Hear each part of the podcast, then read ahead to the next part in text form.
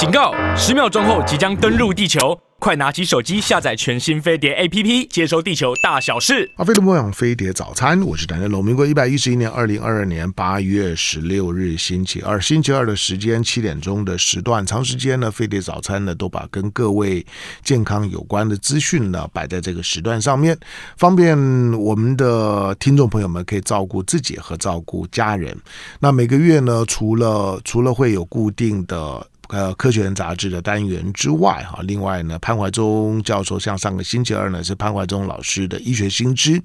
那其他的两到三周呢，我就会尽可能请请台湾的各科别的名医，那能够能够来到节目，那把这些呢专业的这些医疗方面的知识跟大家呢分享。好，那今天呢？今天的节目呢，我透过一本书，这本书呢，它原来呢，原来是一本呃，是日本的日本的出版品啊。那原来的作者呢，叫做呢松尾一金香。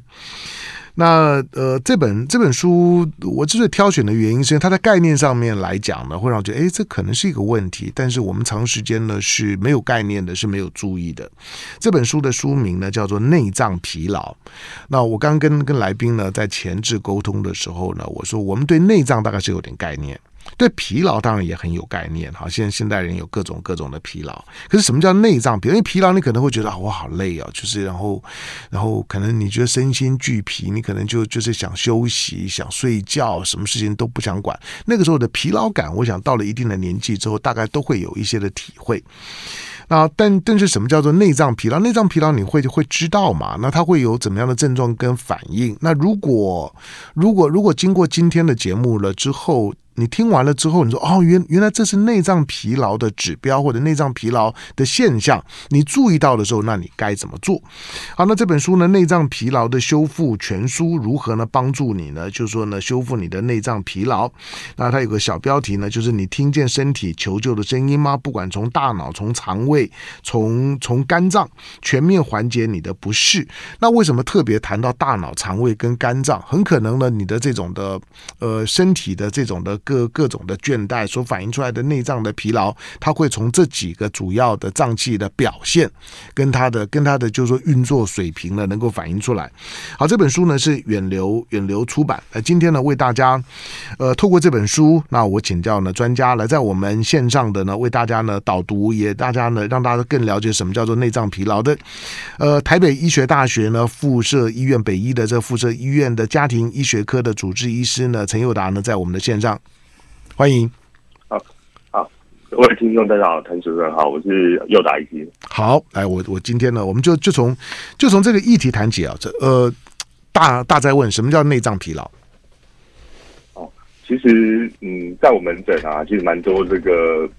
病患来求诊哦，嗯、很多的主诉进来的时候，医生我好累哦，嗯，那、嗯、我们常常就会下一个疲劳这样的一个诊断。对，那其实，在病人里面啊，其实老的啊、少的啊，吼。呃，壮年的都有，所以其实这个疲劳可以说是每个人一生中都是曾经发生过。那大部分的疾病都有可能引起这个疲劳，所以就变成说我们在临床上要去做一些呃鉴别的诊断啊。那最常见就是像年轻人有些因为工作啊、值班啊、日夜颠倒，嗯，或是最近要搬家啊，或者是有这种家里有幼儿的家庭哦，这个睡眠的品质也受到一些影响。那长期下来，就连最近那个 COVID-19 的关系，像医疗人员本身都有这样的一个长期然后慢性疲劳的一个状况。嗯，那这本书就像主持人说，它是从日本翻译来的书。那因为日本的社会氛围啊，就比台湾压力更大。当然，他们过劳过过劳死的这么多。对，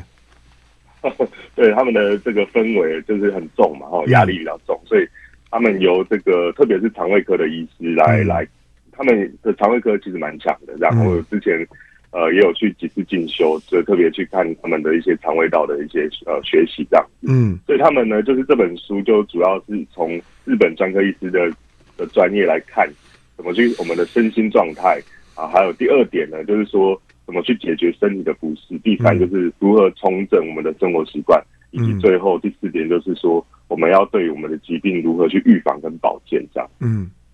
好，我们讲了内脏疲劳。因为你，你作为加医科的医师啊，可能很多病人会主主诉就就是倦怠、疲劳、这可能都对一般人的口语当中来讲，可能是很接近的字眼，狼狻犣，然后呃，对，没有没有没有什么活力，不想动。那呃，这这大概这大概都在所谓的广泛的疲劳概念里面呢，会会出现的主诉的这些的语言跟症状。好，那这种的平常我们讲的疲劳感，或者说工工作太长的时时间，那导致你注意力不集中，然后然后倦怠，想想睡觉，然后对于对社社交不敏感，那等等的这种的这种的情况，这种的所谓的所谓甚至会导致过劳死的这种的疲劳感，跟所谓的内脏疲劳，他们之间是等号吗？就是我们如何去去去区隔一般我们所说的疲劳跟内脏疲劳有什么不一样？其实这边呃书上特别有讲到，就是说内脏疲劳这件事情可以分为内脏失调以及导致全身的一个疲劳。嗯，那如果你是内脏失调的话，就常见都是消化功能不良嘛，哦，引起胃胀啊、胃胀啊，或者是消化排便的一些不顺畅这样。嗯，那如果导致如果这个单一的器官它已经导致了全身的这个疲劳，嗯，包括。就是呃，影响到我们的整整体的，比如说自律神经等等的，然后整体能量的消耗吸收，我们免疫力下降了，嗯，那可能出现的问题就更复杂，可能导致感染，哦，这最近疫情的关系，所以这个是等于说一个器官它有可能呃动脉把就影响全身，或者是我们这个这这本书上其实特别挑了，就是大脑、嗯、肝脏跟肠胃道这三个器官来来主要去去教大家怎么去。从一些症状、行为上面去检测的。好，那我们我们以以这三个三个三个主要的器官，我们倒过来，我们我们先从肠胃开始好了。肠胃，肠胃应该应该是我们比较容易察觉到的，因为。因为因为你你你比较容易感对感感知到肠胃的变化，因为肝是没有声音的器官，大脑我们我们要感感觉到大脑的迟钝，除了除了倦怠啦，除了觉得注意力不集中之外，其他的我会我会觉得比较抽象一点。肠胃应该比较直接。您刚刚也提到，就日本人的日本人对肠胃他们的肠胃科其实是很厉害的。那所谓的内脏疲劳在肠胃上面是怎么样反应？呃，肠胃的话，其实它。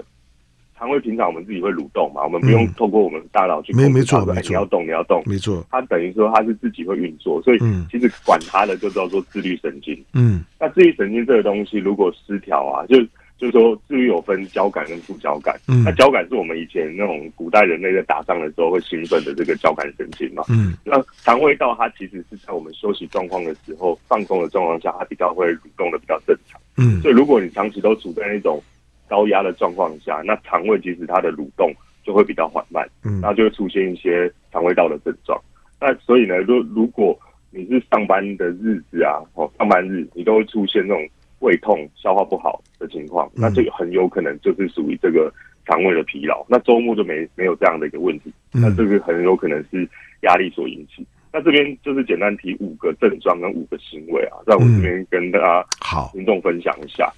第一个症状就是说，如果你出现肠胃不适，包括消化不良、胃痛、灼热感、打嗝，哦，这是第一条。第二条呢，就是说你一下就吃饱了，而且会有恶心、想吐的感觉。第三就是有包括一些腹部的一些不适，包括腹痛、腹泻、便秘、腹胀。嗯。第四点就是说排便的时候呢，你那个形状都不太正常，正常就是像香蕉一样的形状，那你都出现那种像粪屎一粒一粒很硬，或者是出现那种。很碎的这种很细的，这都要小心肠胃的一些问题。那第五点就是说，如果上面这些症状主要都是在上午或者是重要工作前发生，哦，这很有可能都是属于肠胃道疲劳。这五个，这五个是说，只要出现一个就要注意，还还是说，还还是说，因为个别出现的机会可能比较大，同同时出现的机会比较少，所以如果出现的这些症状越多的时候，它的可能性就越高。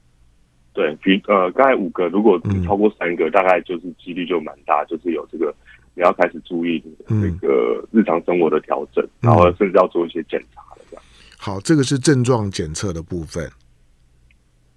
对，行为的话也是有五点哦。嗯、第一点就是说，每餐习惯都吃到那种八分饱以上哦，嗯、那这代表就是说有可能吃饭速度过快这样子，或者是这个饮食习惯不好。第二点就是说，嗯、常常吃饭的时间因为被工作影响啊，常常很不规律，或者是说中间有吃一些其他的零食啊什么的，导致这个三餐不不正常的时间。第三点就是会使用一些物质，就会影响到一些肠胃道的压力，包括呃饮酒过量啊、咖啡因过量啊、嗯、哦碳酸饮料、哦辛辣高脂脂肪的类的食物。嗯，那再来第四点就是说会自己去服用一些药物啊，没有跟医师或是药师讨论。常见就是呃像最近新冠疫情到，大家有时候居家备药嘛，这些感冒药啊、止痛药。那如果呃有些是复方的，如果没有注意的话。可能药物剂量会使用过度，这样。嗯，最后一点就是说，常常会感觉到这个呃压力很大，这样。嗯，像这五点。如果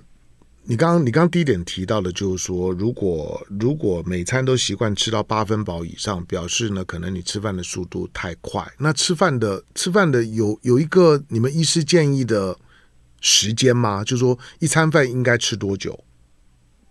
呃，其实时间跟顺序很重要，因为大家有时候工作真的很忙碌啊，能、嗯、能吃，尤其我们有时候看诊都会看从早上的诊，然后看到下午去，中间是利用那个十分钟。那如果在这种情况下，我我我个人的方法是这样，我都先选这个不要淀粉类的，淀粉类放后面一点。嗯，我都先吃那个蛋白质跟菜类、嗯、这两个先吃。那那嗯。这两个先吃的话，至少这个慢呃，在吃进去的时候，饱足感上来的时候呢，嗯、你这个淀粉类的摄取就比较不会那么多，嗯、那这样比较不会造成一些内内脏脂肪的堆积。嗯，好，当然饮食习惯的改变，你不要听我们现场的呃来来宾啊，是呃台北医学大学北医的附设医院的家医科的主治医师呢陈佑达。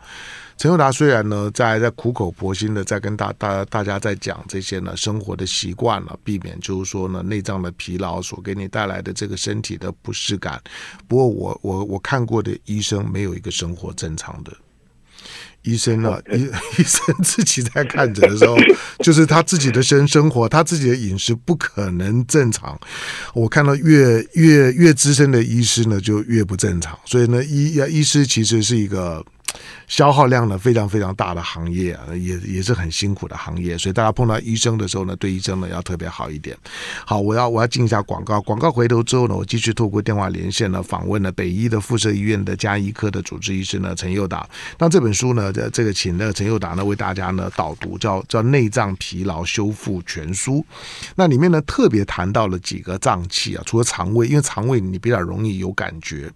那毕竟呢有有吃嘛，有排便嘛，好。所以刚陈友达的提醒之后呢，你稍微呢稍微自己注意一下，大家会感觉哎，这个可能呢有有一些的症状。另外呢，大脑跟肝脏的部分，待会我们再来谈大脑，最后我们再来谈肝脏的部分。来进广告，回头之后呢，继续跟陈友达聊，请稍等。好，飞碟播网飞碟早餐，我是梁家龙。来，今天星期二的时间，我们来谈一个呃过去没有特别谈过内脏，当然我们都都在谈，疲劳也都在谈，但什么叫做内脏疲劳？内脏疲劳跟一般的疲劳又有什么不一样？内脏疲劳会对你的身心呢产生怎么样的影响？以及当你觉得有有某种的某种的特别的状况的时候，包括刚刚比如说谈肠胃的问题啦，那你觉得哎，刚刚陈佑达讲讲的呢，好像呢我我都有，那我我确实呢有一些呢这方面的状况，那医生呢在诊断了之后呢，又如何帮你确诊？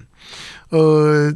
确确定了之后，然后呢，又又会又会给你一个怎么样的怎么样的治疗的各方面的建议。好，这些呢都是重点。来，我们继续透过电话连线呢访问呢台北医学大学北医的附设医院的家医科的主治医师呢陈佑达，请陈佑达呢为医师呢为大家导读这本呢内脏疲劳修复全书啊。这个是这是原来的作者呢是这是日文书哈翻译过来的。那原来的作者呢松尾一金香。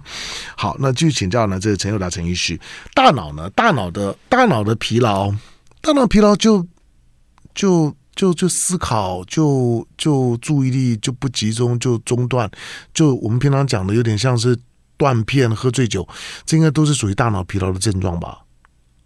对，这个主持人刚才讲的其实都是没错，就是大家常见，嗯，哦，生活中就会出现这种断片，或者是最近甚至有感染啊，产生这个脑雾的情况，对对对对对对对，哦。我我我我最近常常被人家问问说什么什么是脑雾，我也我也我也讲讲讲不出来啊，就是脑雾就就是 这什么是什么什么叫脑？就脑雾它它有一个它有一个在你们临床上面比较可以可以可以大家呢大家能够接受的一个一个认知的标准吗？其实主要是大家会担心说，哎，我那个脑雾之后不会有失智症的这个风险，然后就是大家最近蛮常蛮常在讨论的啊。那当然脑雾是属于这个 Long COVID syndrome，就是长新冠症候群的其中一种。对，那常常长新冠就是说，如果你是在这个 COVID-19 急性期后啊，那比如说会延到呃，比如说三个月、六个月啊，这都可能属于这个长新冠。那大概我们长新冠里面大概。呃，大概有六 percent 的人会有这个脑雾的症状。嗯，对。那脑雾这个状症状，其实它不是在临床上不是一个诊断，它就是一个一个症状这样。嗯。然后它常常见就有三个力，三力下降。嗯。第一个叫做专注力、思考力跟记忆力。哦，这样子。嗯。那当然导致脑雾的疾呃的疾病也不是只有新冠，像是睡眠哦，或是刚才呃我们讲的这个这个大脑的疲劳。哦，压力、情绪，哦，或者是慢性疼痛、营养不良、B 十二缺乏，这是其实很多的问题都有可能导致这个脑雾的这样的一个疾病。这样，嗯，那它的主要成因是因为我们身体其实有在发炎，那发炎之后呢，它的它就会干扰到我们这个脑部的一些神经传导物质的进展。这样，嗯，那它跟失智比较不一样，是它是失智，就是它慢慢会一直进展。随着年龄一直那个认知功能一直退化，退化到甚至连那个生生活起居的问呃洗澡啊那些都会受到影响，嗯，穿衣服洗澡的影响。可是脑雾它其实是暂时可逆的这样子，可逆性的，嗯，然后它也比较不会影响到像我刚才讲的那么严重，就连穿穿衣服啊、吃饭这些都会受到影响，这样它只是反应比较慢一点，这样。那它也不都是大部分都是不是在老年人，就是年轻人，嗯，会发生这样。那当然。如果要改善脑雾的方法，就是很多很多啦，像是地中海饮食啊，然后睡眠、运动啊，不不外乎就是保持生活的这个良好的习惯，不要呃烟酒要控制好。啊，除了红酒，红酒如果有在喝酒的人，就是红酒其实它是可以改善脑雾的。对，真的吗？减缓压力。你不要你不要你不要变相变 变相鼓励过鼓励喝红酒。不喝酒的人，我都会先问。你有喝酒还是没有喝酒？哦、然后如果民众呃，我病人说，哎、啊，他没喝酒，我就说那没关系，不要因为这样就喝红酒。哦、那如果你有喝酒的，哦、那你就把它改成这个红酒，它也是要适量嘛。这样哇，这样听完了之后很，很很很很很多人都都自动的自动请到酒酒酒牌。好，那那就 就就大脑，如果说大脑如果说呢出现了，就是说大脑疲劳的，就是说这种的脏器疲劳的情况，第一个就是说。呃，我们如何如何去察觉？那呃，可能可能就是倦倦怠感嘛，可能可能就是这种思考的感觉上面好像没有像平常这么的灵光。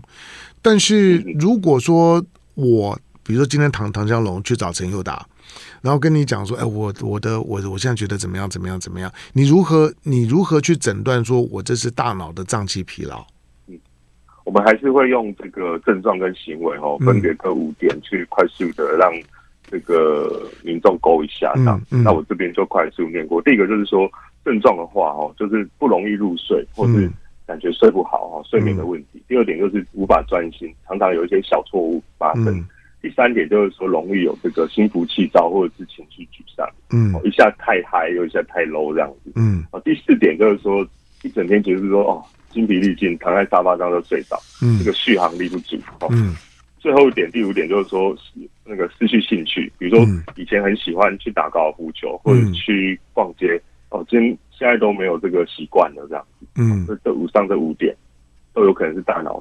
疲劳的这个症状。那行为的话呢，嗯，就是说同时承接很多项的多工处理啊，很多项的工作正在进行。第二个就会想很多，提不出结论。无法归纳能力，这都思考能力、判断能力这个下降。第三点就是说，休假日还会一直在看手机、查电子信啊，收 email 这样子，在思考工作上的事情。第四点就是说，呃，一回神就发现，哎，怎么自己还是在一直滑手机，被这个三 C 产品给绑架了这样子。最后一点就是生活出现一些比较大的一些压力因子啊，转转变，像是家人生病啊、换工作啊、结婚、搬家等等的。以上这些如果呃，每症状症状超过三项，行为超过三项，就要很小心这样。嗯，好，当然，因为它是它是它是大脑的部分哦，可能可能大家在在察觉上面来讲，一般人可能会觉得说啊啊，如果大脑疲劳就睡觉就好了，是不是睡觉就就可以把睡睡饱就好了？呃，有呃，睡眠其实这样，如果是。当然，有些人比较好睡嘛，睡觉哎，的确这个这个睡眠也是很重要。可是有些人就是睡不着，他就是有难入睡、前眠、多梦等等这样的一个问题。就虽然疲劳，但但是也睡不着。对啊，就是甚至就是更睡不着这样子，因为整个压力都很大，就是自律神经都失调了这样子。对，好，那如果是这样，我我今天如果去跟陈佑达主诉这些症状，那陈佑达怎么帮我治？哦这个哈，大概当然，我们还是要把一些，因为你来看医生嘛，我们一定要把你生理的问题先排除，这是我们在诊间会去做的。嗯，那在检查等检查报告出来的这个几天的时间，其实很重要，就是我们要做一小做好一些卫教，嗯，就像是我们要做一些这个，特别是正念的训练，嗯，或者是一些放松的技巧，这个呃可以让大家去练习。那嗯呃，这个有时候。不是说你今天马上做就有效，这个需要持续一两个礼拜以上，慢慢的出现这样。包括第一个就是我们每天都在，像我们刚才讲了自律神经嘛，每天都在肠胃蠕动啊、呼吸，这些都是不是我们自己能控制的，就是大脑自呃自律神经自己会控制。所以如何控制呼吸就是很重要，因为吸进去的这个呼吸氧气够，我们大脑的这个脑袋才会清楚这样。那调整呼吸的方式就是包括就是第一个你要找一个。放松的姿势，坐不管你要坐着躺着都可以，这样只要放松就好。第二点就是说，你可以运用这个鼻子，好，我是建议用鼻子啊，因为鼻腔，嗯，人体的鼻腔就是一个呃，我加湿加热空气的一个很重要的一个东西，嗯，所以用鼻子哦。如果你鼻子没有没有鼻塞的话，嗯，就用鼻子这样，然后慢慢的就是感受那个呼吸。现在我们要倒过来，我们要用我们的意识去控制那个呼吸，嗯，感觉它的流动。然后，如你如何去感觉那个呼吸的流动？最快的方法就是你手放肚，嗯，那你吸气的时候，你感觉到你手会往上碰，那这叫腹式呼吸法，嗯，对。那腹式呼吸法是我们深层睡眠的呼吸状态，所以你透过你用你的意识去控制你的腹式呼吸的话呢，其实你的身体的肌肉，嗯，就比较容易放松这样。就透过透过这样的方式，大概一天十分钟，大概三个礼拜。嗯，有些病呃病人说，哦，我从从这个，刚才医生你讲这个呼吸的过程中，其实哦，我我很以前很少给自己一天十分钟这样的一个时间。嗯，对。好，那如果如果如果持续性的，就是说在这种的所谓的大脑的脏器疲劳的情况下，如果一直这样子持持续下去，那会怎么样？会伤害到大脑吗？哦，这就是如果以我们现在有那个压力的理论嘛，压力就分三种，一种是好的压力，比如说我们打疫苗下去，呃，当下会有一些血压、心跳增加，可是之后就是得到免疫力，这是好的压力。还有一个是可以承受的压力，可承受的压力它的程度比较大，然后时间比较长，可是它有支持系统，嗯，然后它有放松足够的放松。那最担心就是第三种，就是产生毒性压力，嗯，毒性压力它就是。时间太长，比如说超过三个月、六个月哦，然后没有支持、没有缓冲，那这时候你的这个毒性的压力，代表说会造成器官的一些损伤，比如说长期的高血压，那你的心心脏就收缩的功能就会受到影响，瓣膜的问题啊，心室肥大的问题啊，举例来讲是类似这样。嗯，好，这些这些当然都都是平常在生活当中。它是慢慢的累积的，所以大部分今天我们在讲的脏器疲劳，它都不是一天一夜的急性症状，通常都是长时间累积的结果，对不对？对，它就是刚才讲的时间跟支持系统有没有放松，这个这这两点很重要，这样子。嗯。好，但是在你的临床上面来来讲，就是说。因为你你是加医科的医师啊，我就说，当你的病人来跟你主主诉主主诉的这些症状之后，你给他们诊断的时候，你会你会你会你会跟他们谈到所谓的脏器疲劳这个概念吗？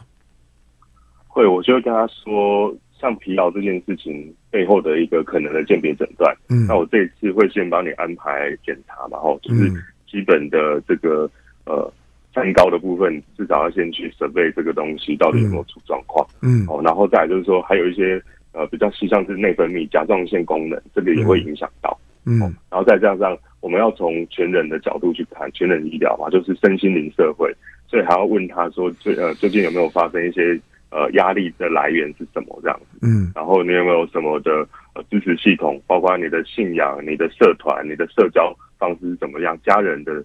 这个家庭功能如何这样子？嗯，那有些其实，在讲的过程中，其实看诊的过程中，也是给他一个很好的一个支持的力量，这样，嗯，多鼓励他们这样。嗯，对。好，但基本上面这些的疲劳，大部分都跟你的生活的形态呀、工作的形态呀这种，或者或者说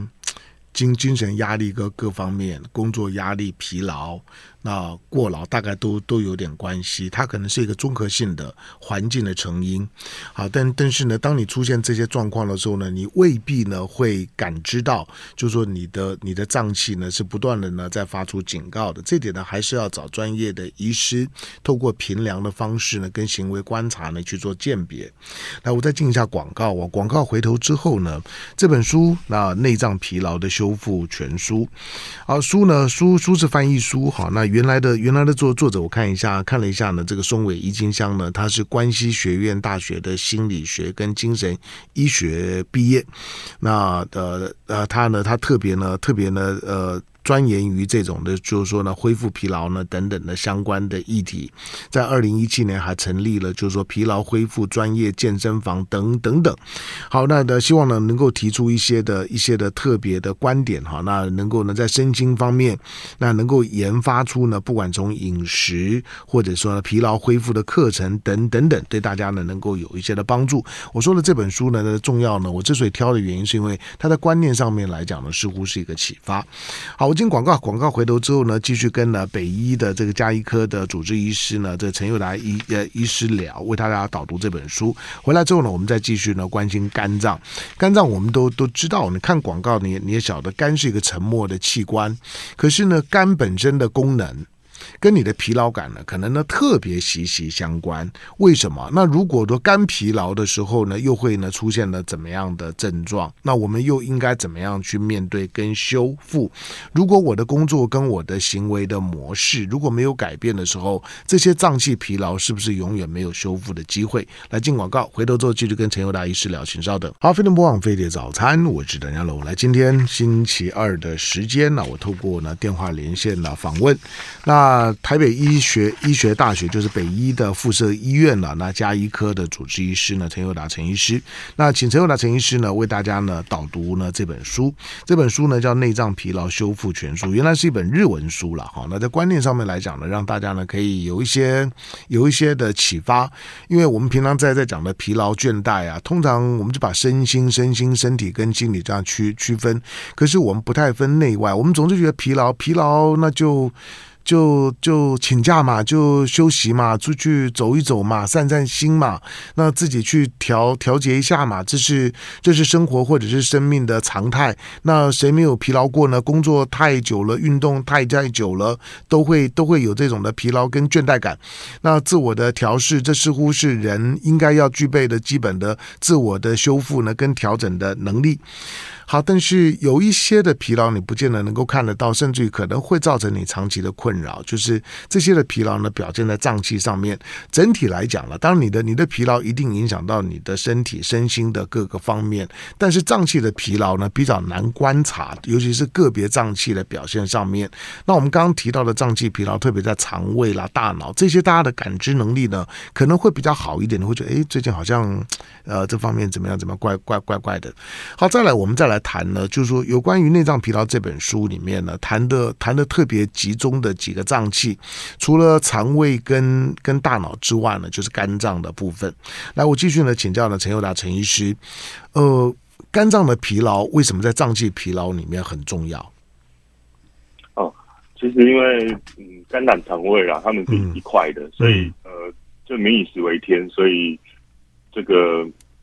大家天天都在吃饭嘛，所以这都会影响到肝胆肠胃。嗯、那刚才讲了肠胃，然后也讲到这个我们的中枢就是大脑。那现在就是肝脏也是不可或缺的这样子。那如同那个刚才常主任讲的哦，就是它是一个真的是沉默的器官，嗯、所以我们经常在临床上都会帮病人，不管呃透过问诊的方式啊，或者是抽血啊，或者是我们有这个移动式超音波，有时候带到偏乡居家都可以透过这种检查的方式再看一下你肝脏有没有什么问题这样。嗯，对。好，那。如果说，因为肝脏是沉默的，沉默其实它也不会喊喊痛，就像不管是肝癌啦、肝硬化啦等等等等。当当你发现有一些状况的时候，大概都已经到了很后期了。好，那那肝脏肝脏肝脏疲劳，肝脏平常跟疲劳之间的关系是什么关系？嗯，同样我们也是用症状跟行为各五点去分析哦。症状的话，大概是比如说你有这个每第一点呢，哦，每天喝喝酒哦，嗯。像一周有五天以上，嗯，喝酒频率比较高。第二点就是说，曾经喝到烂呃烂醉，让宿醉的情况，嗯，过量。第三点就是说，喜欢空腹喝喝酒的习惯，哦。第四点就是说，呃，不了解自己的这个酒精的这个不不了解自己的酒量了哈，这个分量跟酒精的浓度哦。最后一点就是说，喝酒的时候也是啊很少配下酒菜，特别是蔬菜，哦，这样的一个都是肉跟酒的这样酒肉生活的的情况啊。如果以上五点有超过三点一样，就是呃风险就会很高。那行为的部分，第一点就是说，呃，这个腹部周边的容易囤积脂肪，常见就是腰围哦超标，男生九十，女生八十公分哦超过这样子。啊，第二点就是说喜欢吃油腻的食物哦，像是这个呃比较肥肉啊、油炸啊、零食啊这样。第三点就是糖类摄取过多，呃米饭、面包哦这些主食类的吃太多这样子。第四点就是说，吃饭常从都从饭开始吃，哦，当然就是吃菜都没有配，就已经吃吃了很多饭这样子。最后一点就是没有足够的运动，动的不够多这样子。嗯，好，以上大概就是症状跟行为的这个检测。好，那如果说人人持续处在这种，就是如果如果生活、工作跟行为模式都没有改变的话。那这种的这种的肝脏疲劳，它又不容易察觉。那这种的持续的状态持续下去会怎么样？呃，常见的话就是像刚才主任讲的，就是如果你是就常见肝脏，不外乎如果大家有去做健康检查嘛，常见就是 GOT, 肝肝肝指数啊，肝脏的指数，对肝指数，对，嗯，那它背后就是常见三个，就是脂肪肝、病毒肝跟酒精肝这三种。嗯。那当然，这三种排除还有可能一些自体免疫的问题，那是比较少。嗯，但是是所以就是酒酒精肝要控制，就是说，呃，我们的男如果啊没有肝脏没有什么问题的话，我们男生的扣打是呃这个一天两瓶啤酒上限。嗯，那女生是一瓶啤酒，就是三百五十 cc 那一种。嗯，但如果你是喝威士忌那种比较烈的，你要去换算一下它的酒精浓度，就不是说哎我是那个量就不不太一样这样。就是酒精的部分这样，嗯，对，哎啊，然后那个脂肪的话，就是如果你有发现这个腰围比较粗哦，体重 BMI 一直上升的话，就要小心，就是说这个代谢症候群。像我们常常做这个国健所提供成人预防保健嘛，四十岁以上每三年就一次，那常见就是会去检测你是否有代谢症候群，就有五项符合三项，嗯，就是。我们常见口诀五五项就是腰压糖三高啊，压腰就是腰围，嗯，刚才讲过就是男九十女八十，压就是血压一三一三五八十超过的话就是高血压前进，糖血糖空腹血糖超过一百，三就是三酸甘油酯，嗯，就是超过一百五，高高密度胆固醇不足哦，这个好的胆固醇不够，那这五项如果三项超标的话，就代谢症候群，代谢症候群就是后续可能。三高的几率啊，还有这个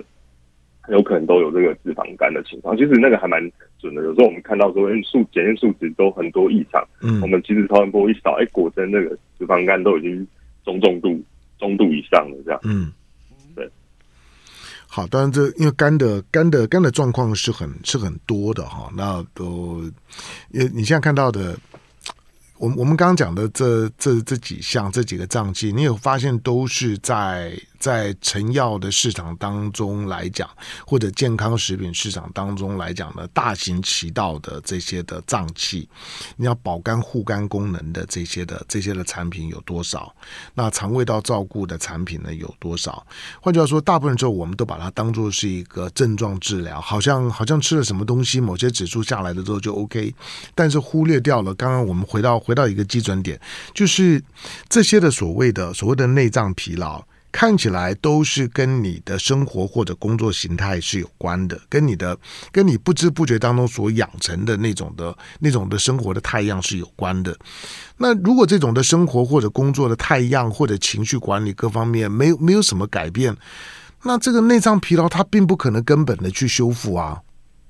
没错，没错，这个这个像主持人讲，这很重要。所以有时候我们讲的这些，还是要回到病人。嗯本身的怎么样个个人化的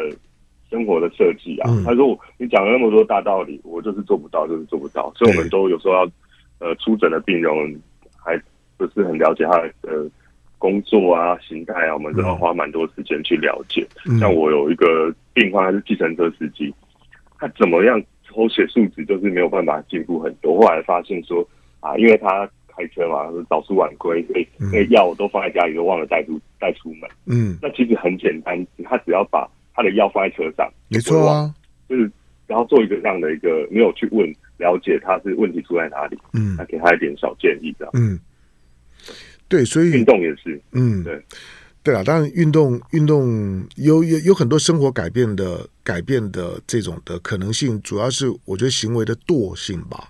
就是你行为的惰惰性跟惯性哦，会让你会让你知道什么是对的，但是你却没有朝着对的方向走。但是有一些当然是比较被动的，比如工作形态的改变。你说本来开计程车，你说那那我不要开计程车了，或者我本来开开开白天的，我本来开晚上的要熬夜，但现在决定开开白天，这个反而比较难。但是有的时候呢，那种的那种的惰性啊，对于你明明明知道你可能呢某些的生活跟行为方式导致了你今天的状况要改变了，可能呢都会呢比较困难一些。好，在临床上面呢，您的您的您的经验，就是这种的呃病人主诉完了之后，医生的医生的建议而能够导致他症状改善的这个比例高吗？呃，其实要反复追踪啊，因为嗯，当然要看人，也有人就是哦，他非常标准，是来就是一来就摊开那个他所量的这个血压，嗯、这个大概就是。嗯这种有时候我们反而会鼓励他说：“你不用那么嗯认真，因为压力过大这样子。”那有些人他呃，他有分好几种人啊。有些人就是他还没有没有那个概念嘛。那这时候我们就是门槛要设低一点，让他开始开始动起来的门槛不要那么难。就是说，哎，你可以呃，比如说一个礼拜量个两三次啊，不要太难啊，或者是一天你只要走半小时，那你可以用分期付款的啊。呃，比如说早上十五分钟，下班十五分钟，哦，不一定要一次三十分钟，类似这样子。然后跟他说，你可以透过比如说，呃，上班的路上，我们多走十分钟、十五分钟，这样就可以达标了。嗯，那他们就会觉得这件事情是他们做得到的。嗯，就是从看人啊，就是要提供他们设定一个个人化的目标，这是很重要。那也要适时给他们鼓励，这样子，不要过度严格，一开始的时候，不然很容易没办法持之以恒这样。嗯，好，我因为我们呃最后一个问题就是说，我们我们当然常常听到听到所谓的所谓的过劳死，但是大部分的过劳死似乎都是跟工作或者说偶尔当然也也会听到有一些玩玩玩游戏玩到玩到挂挂掉的，但大部分的过劳死几乎都是跟跟长期的工作有关，是这样吗？的确，就是过劳嘛，不过嗯，就顾名思义，它就是工时过长，嗯，然后没有足够的休息。嗯那常常他都有一些潜在，所以为什么就是现在政府都有做这个职业医学嘛，就是要定期做检查这样子，然后特别做一些呃风险的控管，就是这样。就是说，呃，有些人心血管的问题，或者是有一些像有之前有一些艺人不是出现一些突然的状况，那个是有些是有一些那个叫什么动脉瘤，嗯嗯，这种东西，这种有时候很体质的东西。就是一个未爆弹在那边，那有些人就是有。那如果你又不知道，然后又过度操劳的话，那个有时候爆掉的话，就就是会突然突然出现一些意想不到的事情，这样。所以都是要好好好控制。不要说年轻就好像有本钱就可以当超，可是每个人身体状况都不太一样，这样。嗯，好，当各行各业呢都会有各行各业的一些。职业病吧，哦，或者说一些的一些一些的职业的它的 pattern。那当你在那个领域里面，就像我刚刚开玩笑讲的，就陈友达当医师的医医医师很很少生活正常的。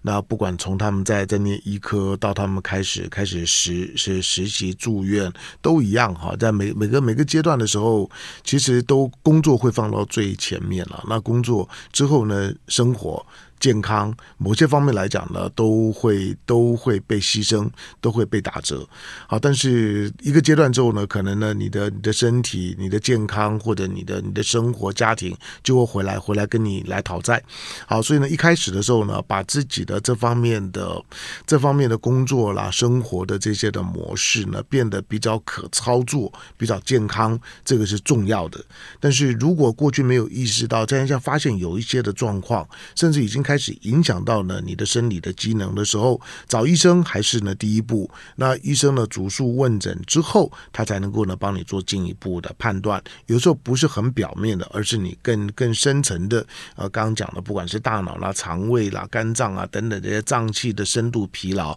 已经在你的身体上面呢有后遗症了。好，这本书《内脏疲劳的修复全书》哈，那这本是呢日文的翻译书，远流出版。书呢大家可以自己找来看。今天非常感谢线上呢为大家呢导读这本书的台北医学大学附设医院的家医科的主治医师陈友达，陈友达陈医师，感谢。好，谢谢各位听众，谢谢主持人。